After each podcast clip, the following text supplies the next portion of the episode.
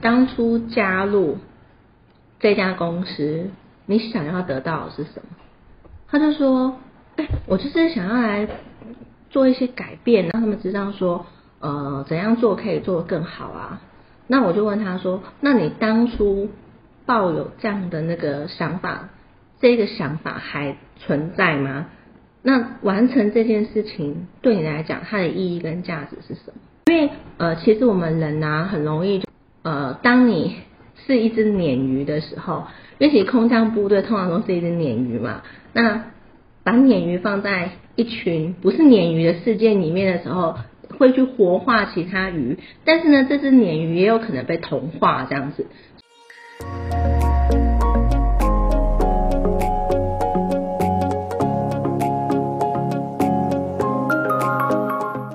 听福袋运来，本节目是结合嘉兴子牙 Sandra 稳健财务军务和谐关系师的共同主持，透过分享真实的个案故事，让你此生福袋运来。你准备接福袋了吗？我们开始喽。今天呢，我想要跟各位分享的这一个真实的个案呢，呃，它是大家你们在公司里面一定会有看到。呃，如果公司他想要做一些改变的话，一定会有高阶主管的降临这样子。那我刚好这个个案呢，他就是属于空降主管。那这个个案大概是呃四十几岁，那他在过往的的表现呢都是非常优异的，所以呃这家公司刚上市柜就希望说借由他的专才来改善公司的一些。嗯，在不管在效能效率上面都可以有一个很大的突破。那当初这个男的男性的这个个案，我们叫做 Albert 好了，化名好。那这个 Albert 呢，他当初也是想说，哎，我也我也想说，我累积了二十年这方面某一个专长的经验，那我相信呢，我一定可以帮助这家公司在。在迈入下一个里程碑，所以他就答应了。结果你知道吗？其实空降部队，如果你没有自己的人马的话，你都要等于就是说，你一个人要去面对原本就是你加入这家公司所有的呃大大小小的人物这样子。那再加上这个 Albert 呢，他其实个性是一个很温和，然后也不希望跟人家起冲突的人。所以呢，他这样工作了快一年之后，当然他也解决了一些呃棘手的问题，但是呢，老板总是觉得，哎，Albert 你现在太温和了，就大家都给他这样的回馈，所以 Albert 就开始想说，那我到底要不要再留下来啊？所以他来找我做咨询，他说这个问题呢，其实已经困扰他半年了。那他找其他的朋友讲，好像也没办法厘清，所以他需要有一个人去帮他厘厘清整个脉络，他到底是卡关卡在哪里这样子，所以他就是透过朋友的转介来找我，那我们就约了一个实体的呃咨询时间，然后大概了解一下他的背景故事，所以我们就是从他的一些呃目前遇到的一些困难啊，或者是困扰。然后一一的去把他那一些所面对到的真实的情境，我们在画白板上面，然后去讨论。后来才发现说，哎，当有人帮他把这些呃真实的一些画面跟场景，还有一些要素都把它呃梳理清楚之后，他反而自己看得很清楚。所以我最后呢，其实是问 Albert 一个问题哦。就是说，因为他其实是一个很有能力的人，然后人也非常 nice，很很有礼貌，很温和这样。我就问他说：“哎，Albert，你还记得你当初加入这家公司，你想要得到的是什么？”他就说：“哎，我就是想要来做一些改变，然后让他们知道说，呃，怎样做可以做得更好啊。”那我就问他说：“那你当初抱有这样的那个想法？”这个想法还存在吗？那完成这件事情对你来讲，它的意义跟价值是什么？因为呃，其实我们人呐，很容易就是呃，当你是一只鲶鱼的时候，因为其实空降部队通常都是一只鲶鱼嘛，那把鲶鱼放在一群不是鲶鱼的世界里面的时候，会去活化其他鱼，但是呢，这只鲶鱼也有可能被同化这样子，所以其实要不要去想的是说，如果我真的离开了，那我会不会觉得后悔，或者是说，呃，我。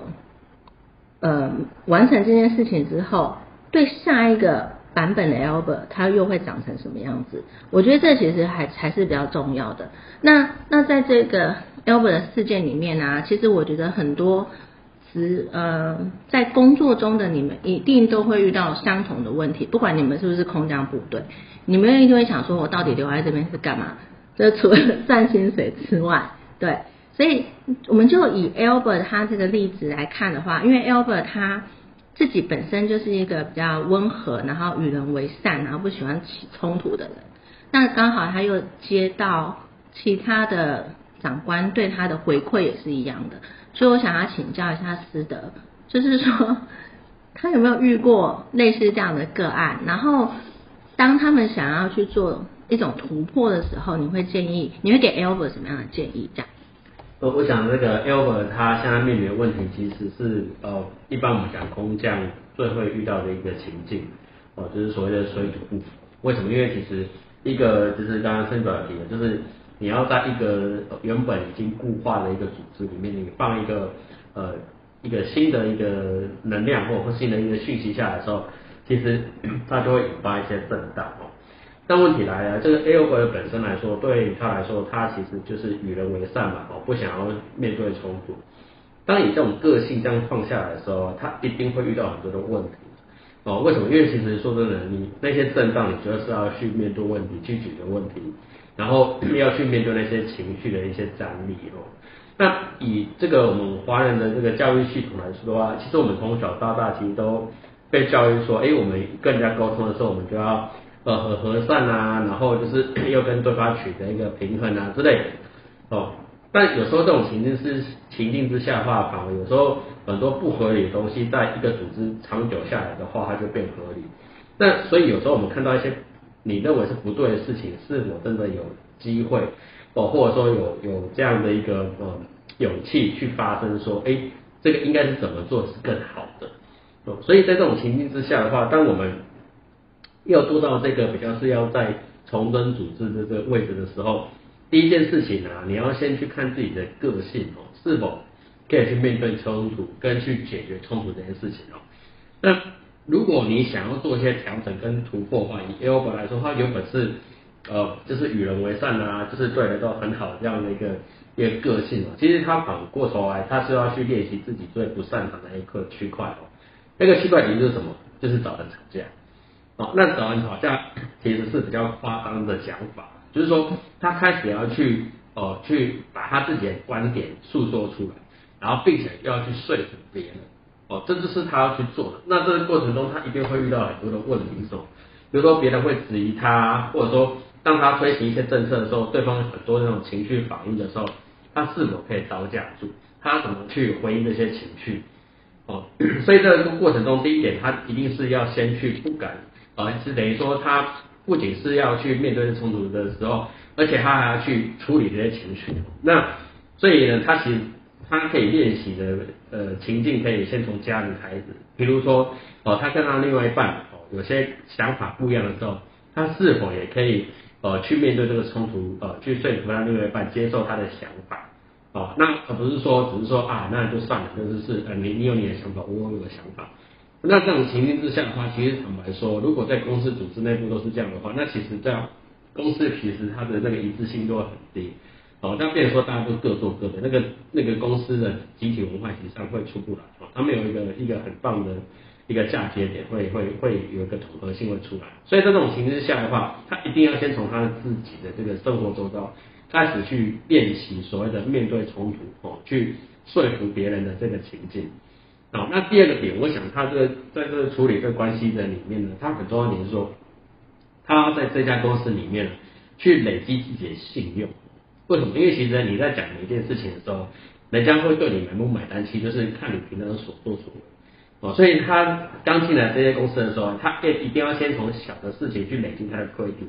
到时候呢，说真的，人家如果对你有信任感的时候，他后面要推行什么政策的时候，这个相对性都容易很多。那第三个，我觉得更重要的点是说，就是因为一般的来说的话，呃，我们都是从专业人士呃，就是开始，哦就是慢慢往上爬，爬到管理阶层的时候，常常会发现一件事情哦，我们。刚刚讲的哦，你不会面对冲突哦，就是不敢面对之后不会面对冲突哦。然后信用呢又不良的时候呢，其实很多的时候你都没有办法去解决问题。那更重要一点是什么？是我们又不会谈判哦，谈判技巧很差。为什么？因为谈判实际上它是需要一个呃双 phương 沟通的一个结果哦。怎么样要知道对方的一些点，甚至说从个人面、组织面跟公司的层面跟对方做沟通，然后做协调。然后要取得双方的一个平衡点，这是非常重要的。所以某种来说的话，其实我会建议 Albert 的第三点呢，他是要去学会怎么样去谈判这个事情。哦，因为一般来说的话，一个厉害的业务，他他不见得会会谈判。哦，为什么？因为业务其实是说服人的过程，但谈判其实更重要的说，他除了说服人的过程中，他中间还是要取得平衡点。只是取得平衡点，就是说有可能最后的呃最后的结果不不尽人意，但还能接受，这也是谈判里面可以慢慢的去做的地方。那业务不是业务的话，就是要么就有，要么就没有哦。所以谈判其实它是一个很很很难的一个艺术哦。所以我会建议说 a l p h a 它反而在第三个点就是谈判的部分，它如何呢慢慢的去推动它的一些想法跟政策。大概每个阶段的话，就是都前进一点点的过程中。时间长期累积下来的话，它的政策其实就会推动到很长的一大步。哦，它实际上它是需要有一些经年累月的一个一个过程哦，它没有那么快，毕竟你要去做一个组织重呃改造啊，要重整组织这个区块，它本来就不是那么的容易。哦，更何况它是一个从外部来的人，哦，这个是他又又会遇到很多的困难跟很多的这个挑战。哦，这是以上我给 A O 本的一些建议。嗯，好，那我们非常谢谢思德他给 Albert 的建议。那如果在听众呢，你们刚好也遇到相同的问题的时候，其实呃，我觉得像沟通啊，或者是谈判技巧都非常重要。不管说你是不是属于高阶主管，你你就算是一般的员工，你也会需要用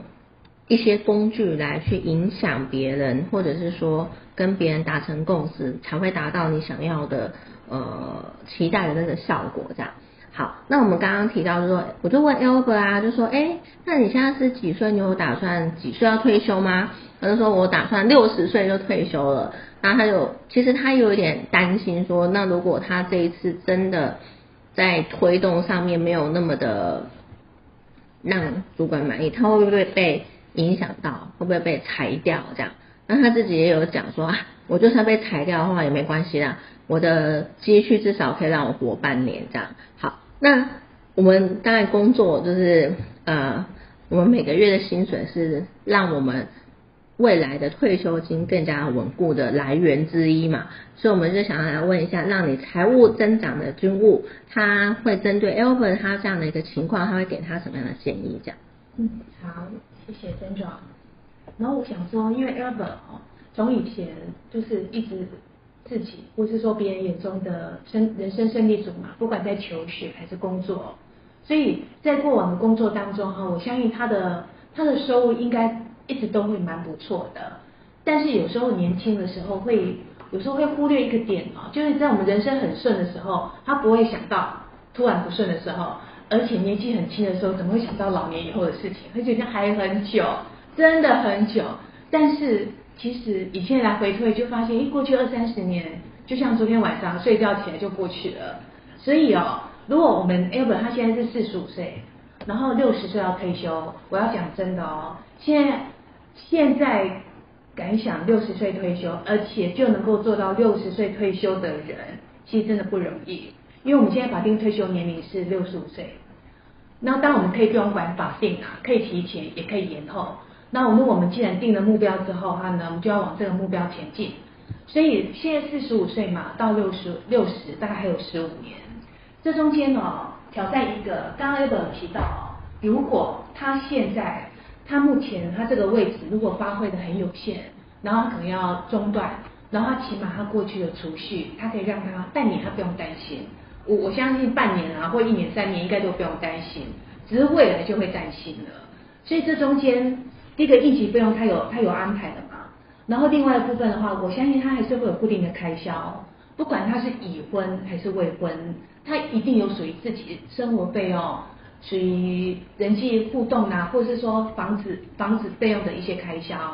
然后另外四十五岁的话呢，通常父母亲都会落在七十岁以上的。然后父母亲那一块的照顾，有可能他对我们，应该说我们对他在经济还有感情上面的资源，那个比例会越来越重，因为爸爸妈妈年纪越来越重，只是我们正想在正在壮年，所以有一部分的话，对他的资源这一块的话呢，也必须要想到。如果我们事前没有先做一些安排，那对于长辈这些资源的话，如果它突然发生，它就会影响到我们现在的对退休的提拨，甚至说好不会影响到提拨，但是也会影响到我们目前所累积的钱，我们可能必须要来应急，应什么急？应我们很亲爱的家人他突然发生呃健康的问题，他必须要紧急的一些医疗开销，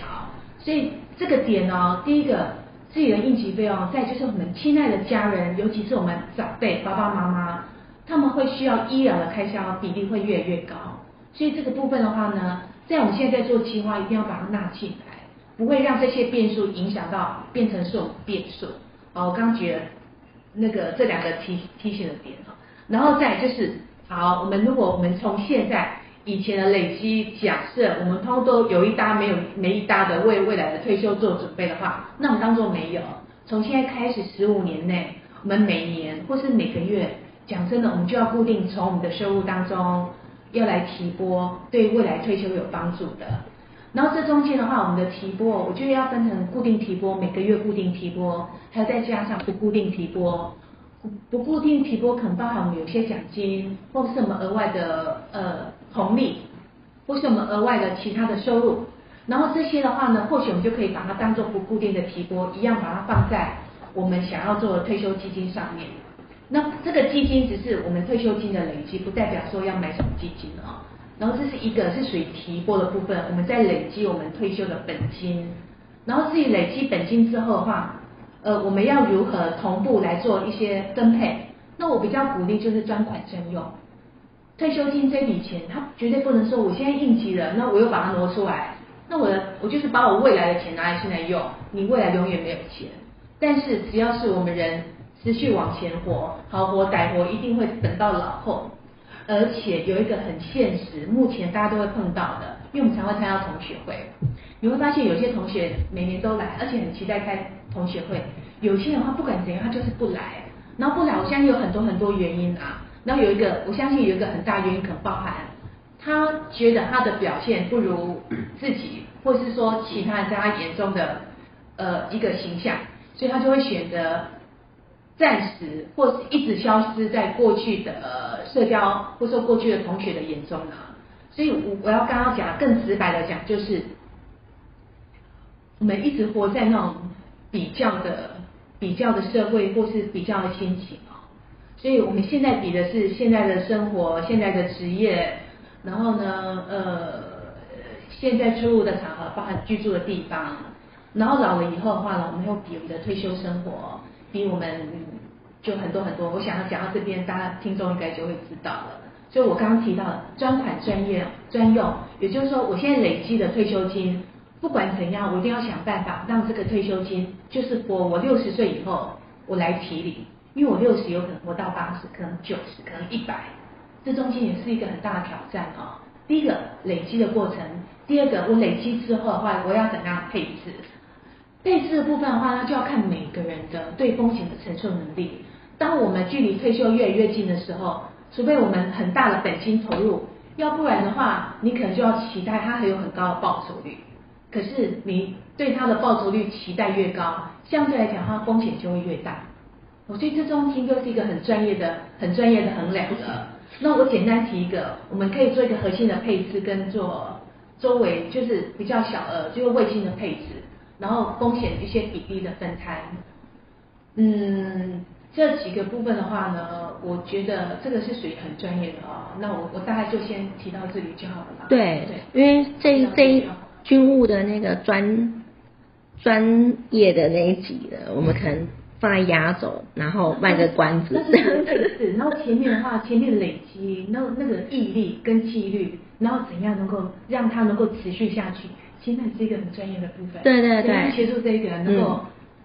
一辈子都能愿意执行那个计划。好，那我我刚刚回回到刚刚军务他提到，就是说我们人一生都在比较。那我希望大家你们比较的是什么呢？比较的是呃你在职涯规划你有正确的呃观念，然后比较的是你在人际关系上面呢，你可以活得自在，同时呢也可以与人。建立一个更好的一个关系。那在财务这边呢，希望你比较的是你要有这种正确的知识，然后同时要有落实的这个纪律。我觉得这才是我们真正要去比较的地方，而不是比较那些外在的东西。因为当你把这些东西都做好的时候，你的外在的那一些呈现出来的，嗯，给人家看的那个画面呢，也不会太丑，这样子。好，那非常谢谢大家你们的时间，那也希望你喜欢这一集的分享。那如果说呃你有什么问题的话，你都可以留言给我们。那我们也期待与下次跟你再度相见，这样谢谢大家，拜谢谢拜拜拜